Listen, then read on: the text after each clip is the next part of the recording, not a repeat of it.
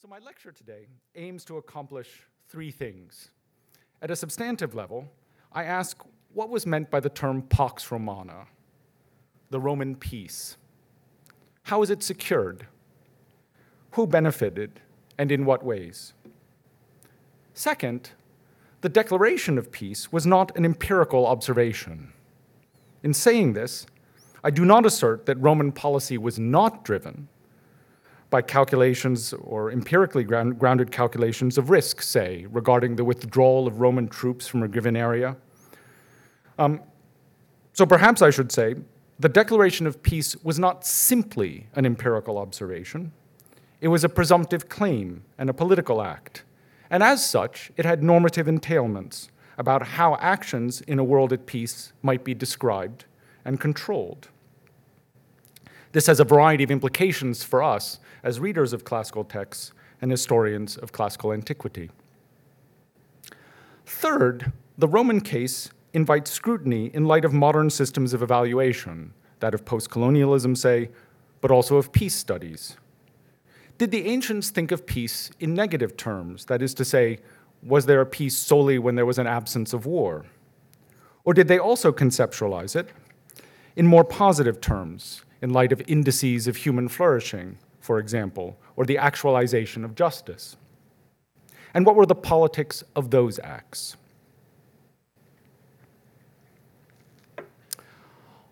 Although we translate the Roman word pax as peace, the Romans, in fact, had two different ways of understanding the term. The first construed pax as deriving from the word pactum or pactio, meaning agreement. This understanding finds expression in the major Latin dictionaries to survive from antiquity, including that of Isidore of Seville, writing in the early 7th century. Four things are done in war fighting, flight, victory, and peace. The term peace seems to be taken from pactum, pact, pact. Moreover, a peace is agreed upon later. First, a treaty is entered into. A treaty is a peace made between warring parties. It derives from fide, trust, or from fetiales, that is, the priests of that name. For through them treaties are made, just as wars are made by seculares, by lay people. We find a similar definition in the dictionary of Festus, who wrote in the second century.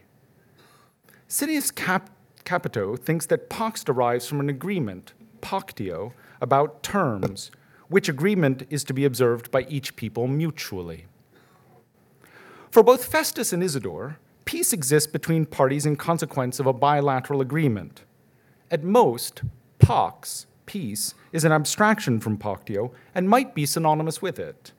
There is peace between us because we made a peace.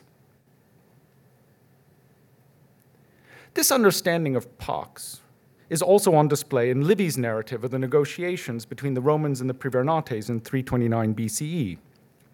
The ambassador of the Privernates warns the Romans that should you not give good pax, the pax will not last.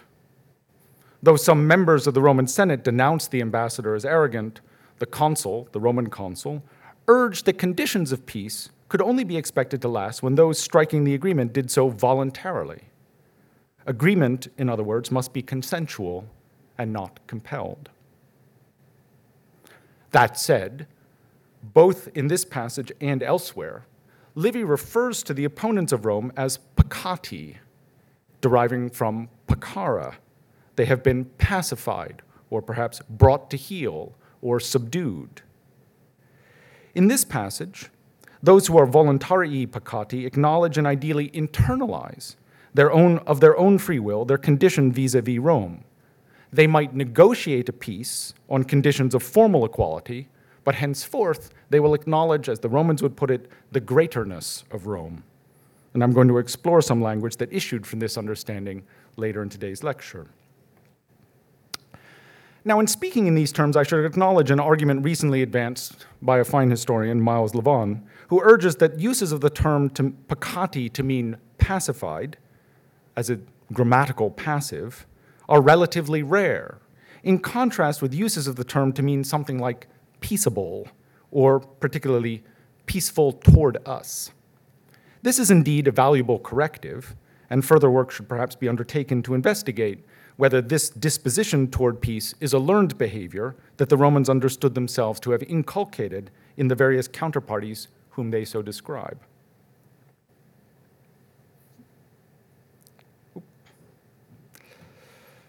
Oh, yes, sorry.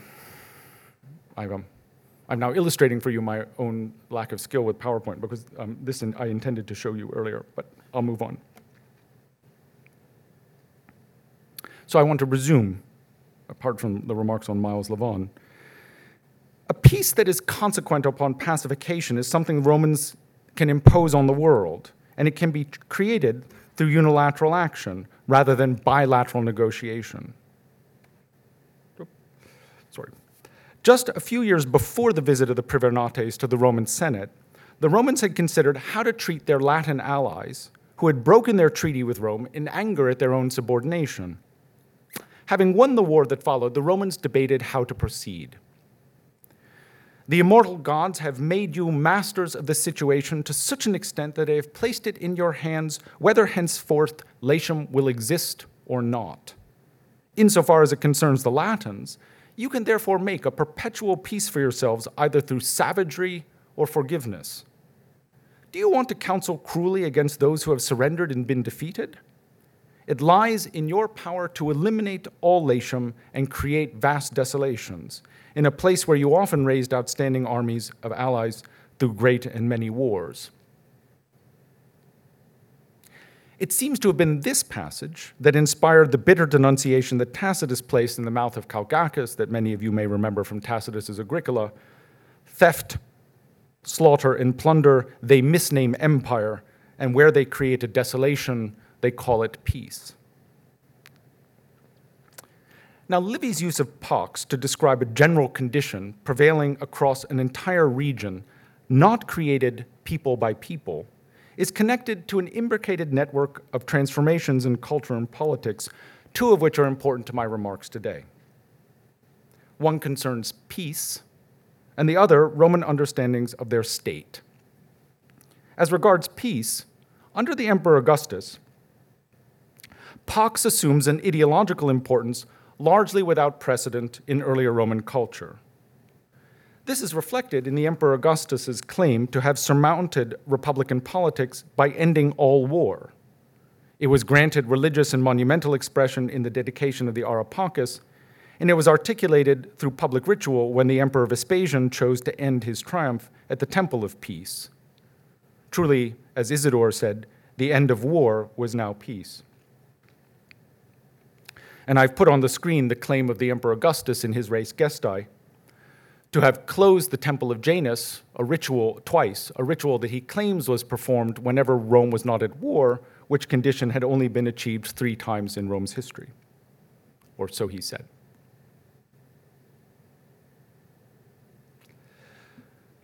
The degree to which pax as a condition of the polity and world had become a normative good and may in fact have become a normative good for the first time, may be seen in the first fragment of the, of the history of Cassius Dio, a Greek writing in the, second, in the start of the third century AD, when he declares an intent to narrate how the Romans conducted peace as well as war, in the words kai erenusi, kai.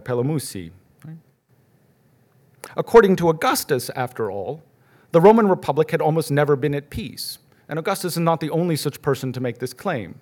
That is, if you follow through on the Romans' claim that they had only closed the Temple of Janus once under the Republic, there had been maybe one year out of 500 when the Romans were at peace.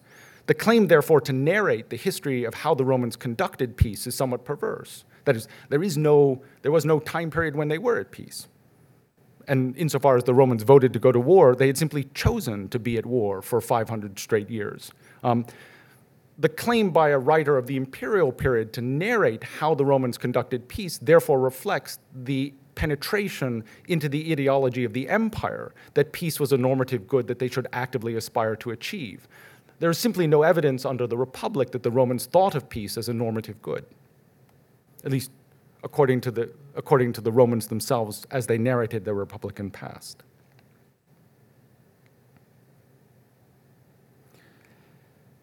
That said, by various means, Roman suzerainty did very largely end the regional and trans-regional intercommunal violence that had been endemic to the ancient Mediterranean.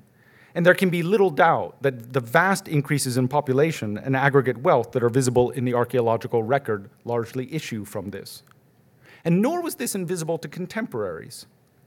In the words of the second century Greek orator Aelius Aristides, in place of the disputes over empire and preeminence through which all former wars broke out, some of these people enjoy a most pleasant calm like a silently flowing stream, gladly done with their toils and troubles, repenting of their vain shadow boxing. Sort of mimicry of fighting, right? Ah. This is a, what he's referring to here is essentially the mimicry of fighting that gladi gladiators do. And he continues It is no longer even believed that wars ever took place, but most men hear of them like idle myths. Aristides will shortly be our guide again to two consequences of the peace that are less often discussed. Now, a moment ago, I described Livy's use of pax to describe a general condition obtaining throughout a territory as having two features that I wanted to explore today. The first, as I have said, is this elevation of peace to the status of a public good. The second connects the emergence of the notion of peace as a condition of a territorial unit of rule with the emergence of a Roman notion of empire as a bounded political space, and therefore as something like sovereignty being exercised over such spaces um, throughout the totality of the geographic space and down through the population. For many, this transformation in Roman culture, in, their in the Roman understanding of the object of empire, is best known through John Richardson's studies of the terms imperium and provincia, which we now translate with their etymological descendants as empire and province. I've myself been writing a couple of studies recently about the prehistory of this revolution in cognition. My point today will unsurprisingly be that this revolution had profound implications at the level of the practice of rule. So in what follows, I want to focus on three issues. I was going to focus on four, but I'm going to cut one out. The one that I'm going to cut out are some brief remarks on peace and, mascul- and the history of masculinity, which I'll summarize very quickly. But then I'm going to talk about the prominence of the notion of order in Roman ideologies of rule, the emergence of a discourse of policing as a consequence of the imposition of peace, and finally, the instrumentalization of city states to extend the infrastructural reach of the Roman state.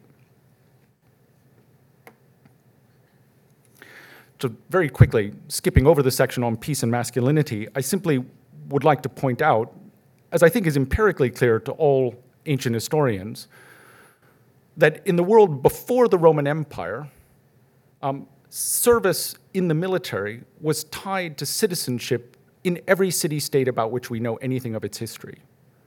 And with the imposition of Roman rule over the expanse of the Mediterranean, the right to have a militia and to order it what to do was simply taken away from all city states over, Rome, over which Rome exercised suzerainty, more or less. The result was that some, a kind of natural and universal correlation between military service and political agency was simply sundered for the first time in the long history of the Mediterranean in an emphatic and more or less permanent way for at least something like a quarter of a millennium. Um, this receives, or this situation receives several remarks in ancient historians, one of which I put up here. Those who were yesterday shoemakers and carpenters are not today infantry and cavalrymen, nor as on the stage is one transformed into a soldier who was just now a farmer.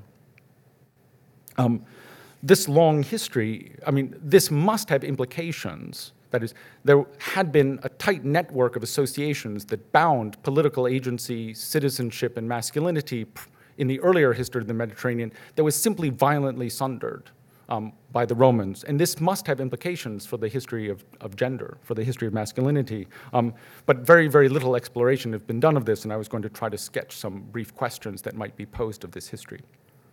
But it was somewhat apart from the other things I'm going to talk about, so I'll simply move on. So, first, notions of order in Roman ideologies of rule. This is by way of moving towards an answer to the question did the Romans have a positive conception of peace rather than a purely negative Hobbesian one? In the emergent ideology of peace in the Augustan period, pax as a condition rather than agreement is closely associated with notions of social order and above all with what the Romans called stabilitas. Social order in turn is closely associated with law. In the West, in particular, this is connected with the institution of Roman forms of public authority and the imposition of Roman public and private law. For example, Tacitus narrates the transition of the Frisians from a lingering state of unterminated war to pacified subjects as occurring through the wholesale reconstitution of their society along Roman norms. The nation of the Frisians, ferocious or scarcely loyal after the rebellion that began with the disaster to Lucius Apronius, gave hostages and settled on territory prescribed by Corbulo. He also imposed a senate, magistrate, and laws.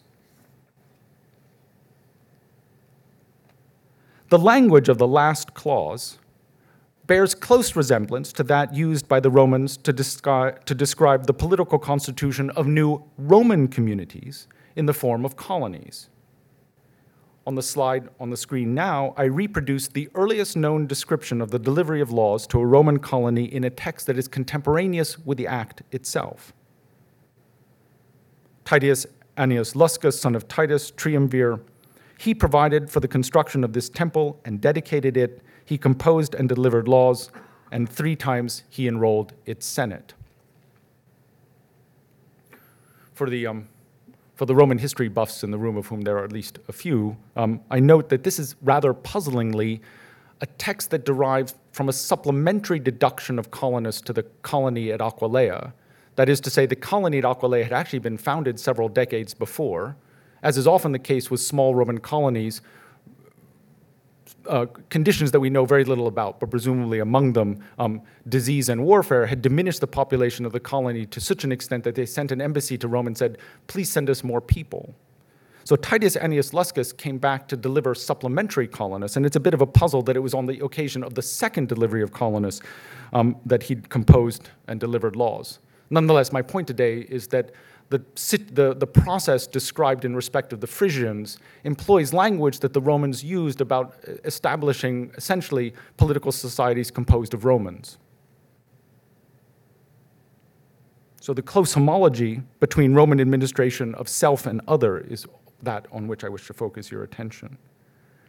This reflects, I think, an important and long term cross pollination between something like the technologies of Republican politics and those of Republican empire, which deserves more sustained attention than it has heretofore received. An important aspect of the history of my period generally, on which I'm not going to spend much time today, is the degree to which the Augustan Empire witnesses the domestication at Rome of forms of domination first developed for the rule over aliens, which the Romans henceforth deployed for the ruling, of, uh, ruling over Romans at Rome.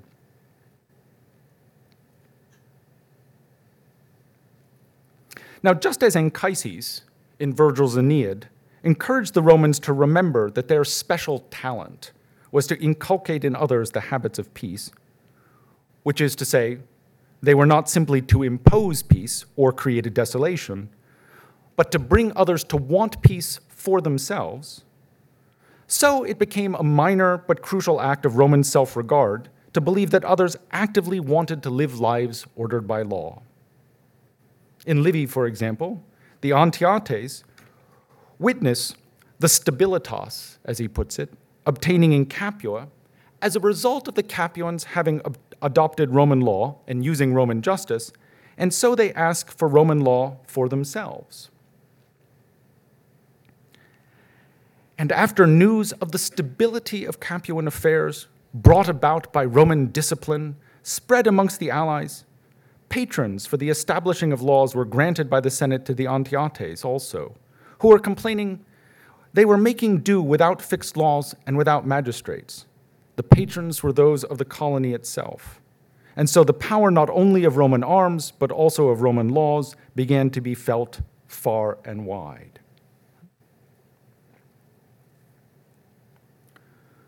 By the second century AD, irrespective of differences in how Roman order might be produced in East and West, the Roman contribution to social order had become such a topos of the laudes imperii, of the praise of empire, um, that according to Aelius Aristides, what was said by Homer, the earth common to all, you have made a reality by civilizing everything with your way of life and good order. That said, the theme remains closely associated with the imposition of Roman rule in the West, and in particular with the nurturing, by whatever means, of the local use of Roman institutions. Thus, Dio describes Augustus in the early 20s BCE as having, quote, conducted a census of the Gauls and set in order their way of life and system of government. As often, however, the language and the, and the conceit to which it gives voice are most clearly revealed in a moment of failure. The moment on which I wish to focus your attention is that of the governorship of Publius Quintilius Varus in Germany.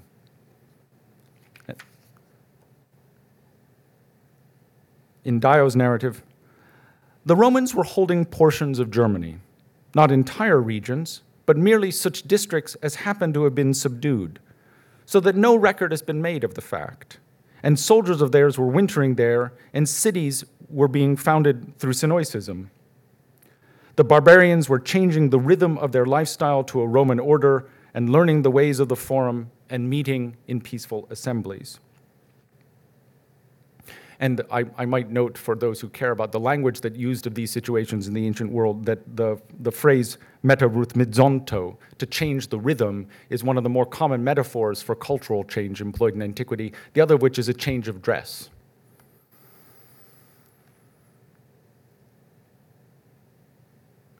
Our other source for the actions of Publius Varus in Germany is that of Velleius Paterculus, who is, um, who is probably our best and most contemporary source for the episode and he reveals the success of the German plot against Varus, which ultimately issues in the destruction not only of the governor but the legions under his command, as having come about through the Germans relying on their awareness of this as a Roman conceit.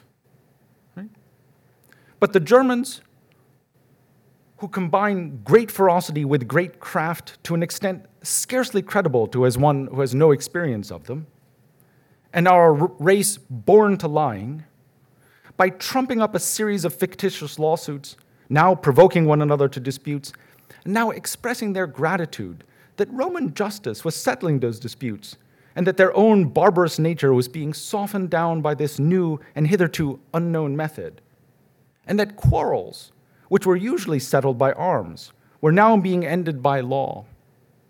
In this way, they brought Quintilius to such a degree of negligence that he came to look upon himself as an urban praetor administering justice in the forum, and not as a general in command of an army in the heart of Germany. So the Germans brought this Roman general a series of trumped up lawsuits and thanked him that they were now being settled by Roman justice. In other words, according to uh, Velleius, they played on this Roman conceit in the, in the gifts that the Romans brought not simply via peace, but via peace expressed through social order, and so lulled him into a state of um, negligence to the point of which they were able to slaughter him and his armies.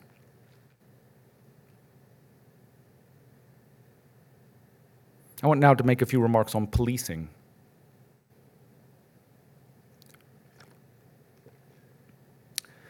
The description by Tacitus, which I put back on the screen, of the imposition of order on the Frisians brings me to the, my next topic, which is that of policing, or at least what a modern legal theorist might call policing, or Marcus might call policing. But he can tell me if I'm wrong. My point is that in the train of any Roman judgment and declaration that a region was now peaceful would follow new frameworks for the interpretation of resistance to Roman rule. The Romans had a number of ways of understanding these situations. When recalcitrant populations existed geographically or topographically in the shadows of emergent state power, they might be figured as bandits, not so much threatening the existence of Roman rule as establishing separate orders in mimetic relation to the configuration of power that they resisted. That said, it is important to understand that the language of banditry amounts to a denial of politics in pursuit of a claim to sovereignty. In the Roman case, therefore, the language of banditry is intimately wedded to the language of peace. Regions are rendered peaceful through the penetration of state power, which is affected discursively by the classification of political and statal action by unauthorized actors as non political and non statal. In the language of Velleius Paterculus, once again echoing Virgil, um, Augustan ideology, Augustan peace, which has spread to the regions of east and west and to the bounds of north and south, preserves every corner of the world safe from the fear of brigandage.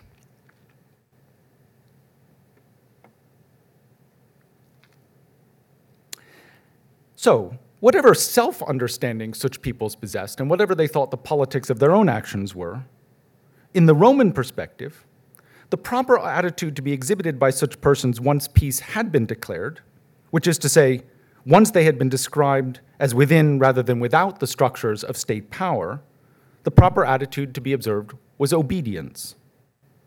Language along these lines is given to us in the geography of the elder Pliny, who must list all the peoples of the Roman Empire, identifying for each whether its relation to Rome was direct or mediated. So here, between this boundary and the river Ampsaga, Africa contains 516 peoples who obey Rome's power of command. A little appreciated aspect of his catalog, of Pliny's catalog, is Pliny's insistent that the preeminent index of Roman sovereignty is that subject people should bring their disputes to Roman fora.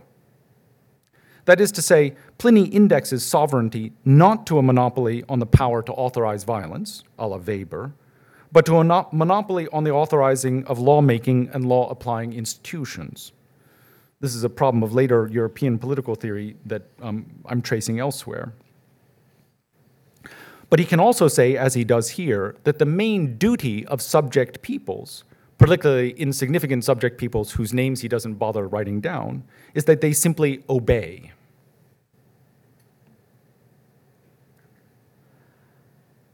My point as regards policing is that whereas resistance to Rome in the conquest phase was a political act, or an act of war between juridically parallel and theoretically equivalent actors, once order is established, which is to say, declared, the duty of subjects is to obey agents of that order, and resistance to those agents is a moral and not a political act. For example, a famous inscription from Sardinia records the efforts of a series of procurators to resolve a boundary dispute between two peoples, the Gallilenses and Pataulcenses. The Gallilenses were wise enough in the ways of Roman bureaucracy to prevent earlier judgments from them from being acted on, in part by filing appeals. And there was a long history in a sort of Jim Scott like terms of victims of Roman power exploiting Rome's love of bureaucracy by simply filing endless appeals. In 69 CE, the Roman procurator Lucius Helvius Agrippa had had enough and issued the following command The Gallilenses shall depart from the territory of the Pataulcenses Campani, which they have seized by force, before the next calends of April if they do not obey this command, let them know they will be guilty of long standing contumacy and will be subject to the punishment that has now often been announced. Contumacy is not a criminal act, it's simply a disposition. It's a disposition that leads one not to obey when you're told what to do. And the moral failing involved is heightened in proportion as one knowingly persists in error, at least as the Romans see it. Exactly the same fault is, of course, attributed to the Christians whom Pliny interrogates. And I refer here, of course, to the famous letters in Pliny's Corpus 1096 and 1097, in which Pliny describes to the Emperor Trajan um, his encounter with Christians who were denounced to him anonymously, um, his interrogation of them, and Trajan writes back with advice on how to conduct trials of Christians.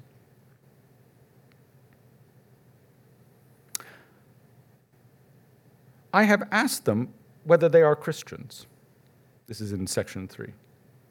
When they confess, I have asked them a second and third time, threatening punishment. When they persevere, I have ordered them to be led away, meaning to punishment and almost undoubtedly to execution. For I do not doubt but that whatever it is that they are confessing, their stubbornness and inflexible obstinacy definitely ought to be punished. Now, as Pliny had confessed at the opening of his letter, he didn't know why Christianity was illegal. And insofar as it was a victimless and largely a moral crime, right, those who announced that they were willing to stop being Christians were let off scot free. That is, nothing that they had done while being Christians or by virtue of being Christians in itself merited punishment. What he is clear about is when a Roman magistrate tells you, cut it out, not doing that itself merits death.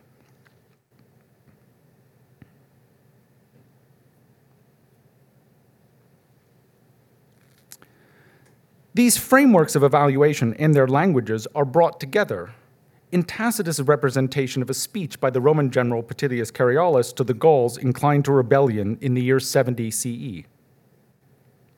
He presents them, that is, Cerialis presents the Gauls, with a vision of their life before and after Rome. Throughout the whole of Gaul, there were always desperates and wars until you passed under our law. We ourselves, despite many provocations, imposed upon you by right of victory only what was necessary for our preserving peace. Hence, he, at the conclusion of his speech, he says, Love and cherish peace and the city, meaning possibly the city of Rome, and quite probably membership in the city, meaning possibly citizenship which victors and vanquished enjoy on equal footing. May your experience of the two alternatives teach you, and here I focus on these words, not to prefer insubordination and ruin over obedience and safety. What is notable, once again, is the conjoining of a transregional peace with the imposition of a superordinate system of public law. In consequence, varied forms of political conduct the choice to be ruled by kings or to fight with each other, or for that matter, even the choice to fight with Rome, are simply recategorized as dispositional and moral. This shift from a language of politics and international law to a language of obedience and morality is consequent upon, you might say, the sovereign act of declaring the Augustan peace. And I want to close by discussing the ethics and economics of governing through cities. Now, it's a truism that the Roman Empire governed through cities, or by means, you might say, of the co optation of local elites. What should be more explicitly acknowledged when we say such things, and it's a commonplace of Roman historians' talk, is that the Romans employed such methods to solve a fundamental problem of weakness. In other words, the Roman state in itself lacked, woefully lacked, the infrastructural power to govern the populations that it claimed to rule. To solve this problem, they instrumentalized city states and indigenous institutions in order to extend the infrastructural reach of the Roman state because they lacked the resources to do so directly. This form of action is evident in any number of bodies of evidence, even as regards the Roman state itself, that is, its internal, conceived of as a community of citizens. So, for example, in a tablet, in an inscribed tablet from the south of Italy, um, in, the, in the first century BCE, it is the city of Heraclea that is charged, that is, the institutions and practices of local government are brought into significant homeomorphy with the Roman ones in order to conduct the Roman census. The Roman census lacked the power and the personnel to conduct a census itself. It simply told the constituent cities of the empire, you must conduct the census according to the instructions that we will send out. In the case of non Roman cities that served as nodal points for the extension of Roman state power, collaborating with Rome brought potentially massive benefits. Few were the Greek city states outside Greece that could ever have obtained the territorial size that they did under Rome had they not been backstopped by Roman power. And in particular, the power that Rome indisputably did have, which is to say, spectacular violence. So I want now to return to a much earlier point. As late as the late second and early first centuries BCE, Rome conceived of much of what modern maps depict as the Roman Empire as consisting of independent city states that were in fact bound to each other through networks of bilateral or multilateral treaty obligations. By way of example, I cite the clauses on mutual assistance from the Roman treaty with Astypalaea of 105 BCE.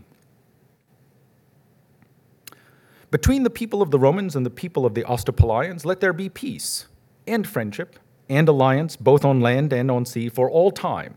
Let there be no war. Then, the people of the Astypalaeans shall not grant passage to the enemies and opponents of the Roman of the people of the Romans through their own land, and the land that the people of the Astypalaeans controls, with public sanction, so that upon the people of the Romans and those ruled by the Romans they might wage war with regard to Rome's enemies, neither with weapons, nor money, nor ships shall the people of the Astypalaeans help them, with public sanctions in bad faith. And then the people of the Romans, blah, blah, blah, exactly the same thing over again. Now, although the treaty avowedly takes place in and seeks to affect a multilateral world, the relationship of peace and friendship is bilateral and takes the form of an agreement among notional equals. And their equality finds expression in the exact symmetry of the stipulations that bind each party. So the reason I didn't include what the Romans swore is it's exactly the same as that which the Astypalaeans just swore, despite the fact that Astypalaea was like this big and Rome was very, very big. A quarter century later, in the decree of the Roman Senate regarding the privileges to be awarded to an ally named Stratoniceia, the Roman approach to the landscape of empire appears very much different. This is one clause. It says, Pedasos, Temessos, Keramos, and the lands, villages, harbors, and the revenues of the cities that Lucius Cornelius Sulla, imperator, for the sake of their courage and honor, added and assigned to them, that it should be permitted to them to have these things. At issue here, of course, is a system of reward, and I don't want to deny that, by which peoples who were loyal to Rome were granted subsidiary suzerainty over others whom they quote unquote had, and who are henceforth deemed subpolitical. But administrative subordination also amounted to a mechanism whereby select cities were instrumentalized so as to extend metropolitan control over peoples and space in a fashion that was profoundly not true of an, any network of bilateral treaties. So understood, the effect of administrative subordination of some communities over others is similar to the work performed in the clauses of jurisdiction in the Roman Lex Rupilia, which is to say, the Roman law that assigned that described the legal landscape of Sicily. In this law, um, Sicily is described as carved into jurisdictions, civitas by civitas, in each of which potentially a different code of law might obtain. I name these processes similar because a clear implication of the logic of these jurisdictional texts is that they are accounting for all space and peoples within the territory. That is, I am sure when the Romans say that there are jurisdictions within Sicily, in each of which there is a civitas, the Romans did not intend there to be places in Sicily that were simply unregulated by law. I've written a good deal recently on how this was achieved as a lexical matter, and surely at some level it was a purely lexical matter. I don't think the Roman law actually extended into the hills of Sicily. Here, suffice it to say that the identification and interpolation of individual taxa, that is to say, regardless of what the Romans talked about were cities or jurisdictions or assize districts or what have you, um, the naming of these one by one by one allowed for the whole, that is the province, to emerge to view as an aggregate of units of rule. Then, to return to the claim I was making about the language used by the Romans of Stratoniceia, the attraction to a Greek city of this form of government lay in the power that this city state was thereby granted to exploit the wealth of the communities that were subordinated to it. Stratoniceia is, in fact, an unusual case because later in the same text, the Senate directs the um, Roman general Sulla, it says, if he should wish, to assess the tax burden that Stratoniceia might impose on the cities that were now dependent upon it. But in general, Rome paid no attention whatsoever to the incidence of taxation within these city state communities. This allowed the city states that collaborated with Roman rule to pay their taxes to Rome by distributing the burden to whatever extent possible on the often non Greek communities that they, as the Romans say, they quote unquote had. This aspect of the system receives remarkable affirmation in the speech of praise given by Dio to the city of Celaenae. It's an oration from towards the end of the first century CE. You occupy the strongest site and the richest on the continent. You are settled in the midst of plains and mountains of rare beauty. You have the most abundant springs and soil of the highest fertility, bearing all told innumerable products. Furthermore, you stand as a bulwark in front of Phrygia, Lydia, and Caria besides. And there are other tribes around you whose members are most numerous Cappadocians and Pamphylians and Pisidians. And for all of them, your city constitutes a market and a place of meeting. And you hold in subordination many cities unknown to fame and many prosperous villages. And the greatest sign of your power is the size of your tax burden. For I suppose just as those beasts of burden seem most powerful to carry the greatest load, so it is reasonable to conclude that the best of cities are those paying the largest assessment. Yeah, laugh it up. And Dio, I think, is not making a sick joke about the amount of tax that Celaenae must pay to Rome. Nor is he making simply the best of a bad situation. I mean, if, he really, if they were really angry about their taxes, he could have just left it out of the speech nor, for that matter, are the references to holding cities and villages in subordination, and that to the size of Celaenae's tax burden independent points. Rather, Celaenae's tax burden is high because it controls many, ta- many communities on behalf of Rome, and it is lucky, to return to the point with which he begins, because it can abuse those communities and spare itself in setting the incidence of taxation.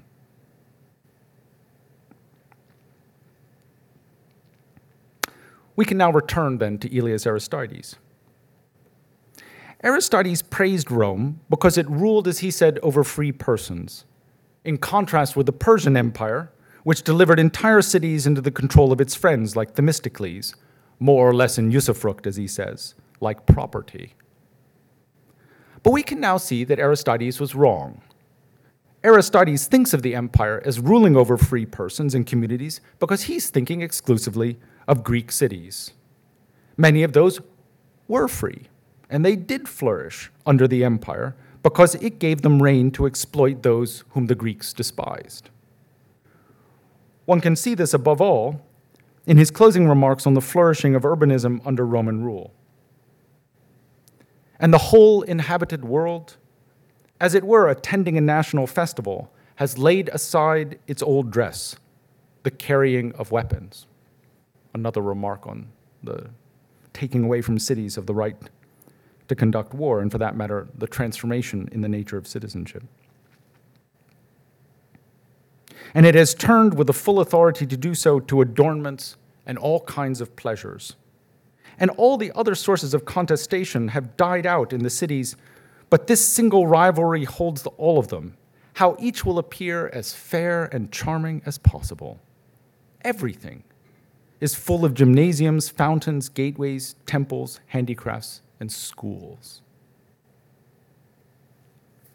In his vision, which is, of course, partial, but precisely what interests me is its partiality, the benefits of empire accrue to cities, by which he means the Greek cities, where perhaps 15% of the population lived. What is more, wealth flows to them naturally through the forceless force, you might say, or the unweaponized power of a Pacific empire. We are often told nowadays that we should read texts like that of Aelius Aristides in the praises of empire tradition with a hermeneutic of suspicion, and we probably should. But if we do that, we should zero in on passages like this and investigate both their politics and their political economics. I've said enough about their political economics. As regards politics, allow me to point out that many of the cities of the eastern Mediterranean that were placed in a position of superintendency over others were juridically non Roman, and so functioned to a point as a something like a constitutive outside to Roman power, even as they operated so as to extend it. A great American politician, whom some of you may remember, that is to say, Tip O'Neill, is credited with the truism all politics is local. In the Roman Empire of the Pax Romana, all domination was local. And now for some words in conclusion. Michel Foucault once posed the question whether power isn't simply a form of warlike domination. Isn't power a sort of generalized war, he said, which assumes at particular moments the forms of peace and the state? Peace would then be a form of war, and the state a means of waging it. Along these lines, I've suggested that peace as an end of war in the Roman world often amounted to not much more than a turning point in the nature, location, character, and characterization of violence. My remarks on fiscality followed in this vein. That said, I've also tried to draw attention to other areas of material and social relations where the passage from some sort of Ecksteinian interstate anarchy to Roman peace, it was not a zero-sum game in which inputs of domination through war produced equivalent outputs of domination through statal violence. Nor do I want to leave the impression that wealth extraction can serve as a proxy for structures of domination writ large. Among other things, the value of what is extracted is often not nearly so important as the mere fact of extraction. That's why Rome forced a certain number of pastoralist tribes to pay taxes in the form of a few cowhides per year and in one famous case, extracted as its taxation a few pounds of beeswax. Rather, it was the case that the direction in the flow of tribute rendered visible the flow of obedience and the counterflow of authority. That is true in the short and perhaps the medium term, regardless of the actual balance of transfer payments that were necessary to sustain imperial rule, and perhaps even necessary to sustain the symbolics of rule, which is a kind of different thing. On my understanding, we would then make a big mistake if we indicted these projects as diluted because they were inefficient. The economy as a metaphor for the politics of empire is problematic, not least because much of the language we use about the economy is itself metaphorical and derives from simplistic understandings of mechanics, as well as reductive notions of modeling. This brings me to a penultimate point. The historiography of empire often operates on the basis of an interpretive dyad, or perhaps multiple interpretive dyads, that oppose metropolitan claims to authority and, and, and, efficacy against local realities, whatever is meant by that, or metropolitan power to local aspirations to self determination. In the 90s and early aughts, and perhaps less so now, people engaged in regional study with respect to Rome were obsessed with resistance. They wanted their area or their peoples to have resisted empire, to have persisted through time despite imposed imperial cultures. They were therefore also invested in positing and investigating some distinction between the symbolics of rule and the actualities of government, its forms, density, penetration, and so forth.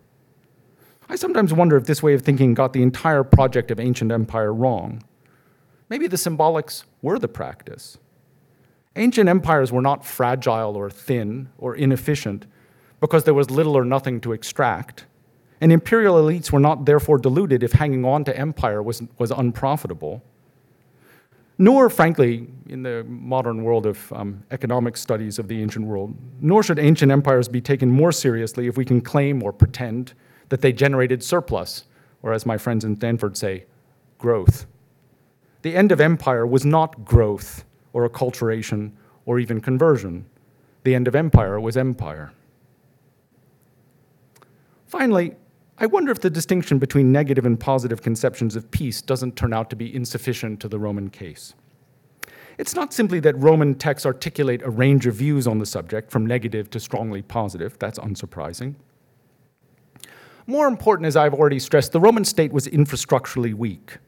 In that, it resembled all other ancient states.